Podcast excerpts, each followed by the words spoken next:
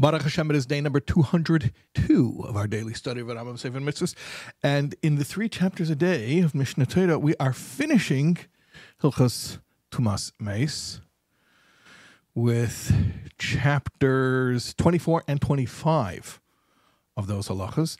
And we're starting, do you remember? I mentioned it actually yesterday, I think.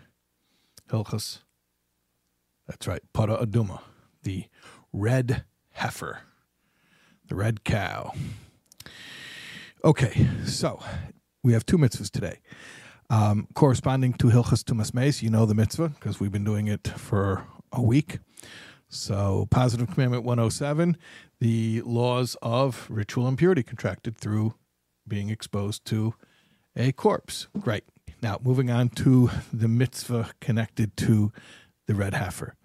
Positive Commandment 113 is the mitzvah of the red heifer. What is the mitzvah of the red heifer? Um, this is the only antidote to the impurity that is contracted by being exposed to a corpse that we spoke about the past several days. The only way to remove that impurity is through the red heifer. Other types of impurity are removed through a mikvah, through immersion in a mikvah.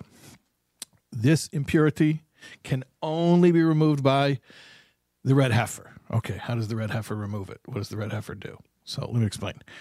The red heifer is, you know, I used to think, I don't know why I'm saying this is so silly, but I used to think of the red heifer like as like a bright red, like a fire engine red cow.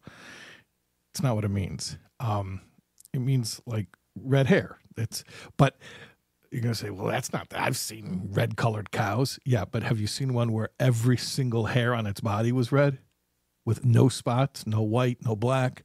Okay, so it's a completely red haired cow, um, a cow as opposed to a bull. It is meaning a female. And there are many other stipulations about it, which I'm not going to get into today, but I'm just going to describe the basic ritual. The cow is burnt along with other items. The ashes are mixed with water. That mixture of ashes and water is then sprinkled upon the person or the objects which have contracted tumas meis, the ritual impurity from being exposed to a corpse. And that is how, that is the only way how to remove that impurity. Okay. Um, we're going to actually have this mitzvah again tomorrow, so I'll tell you a little bit more about that uh, the details of it then, God willing.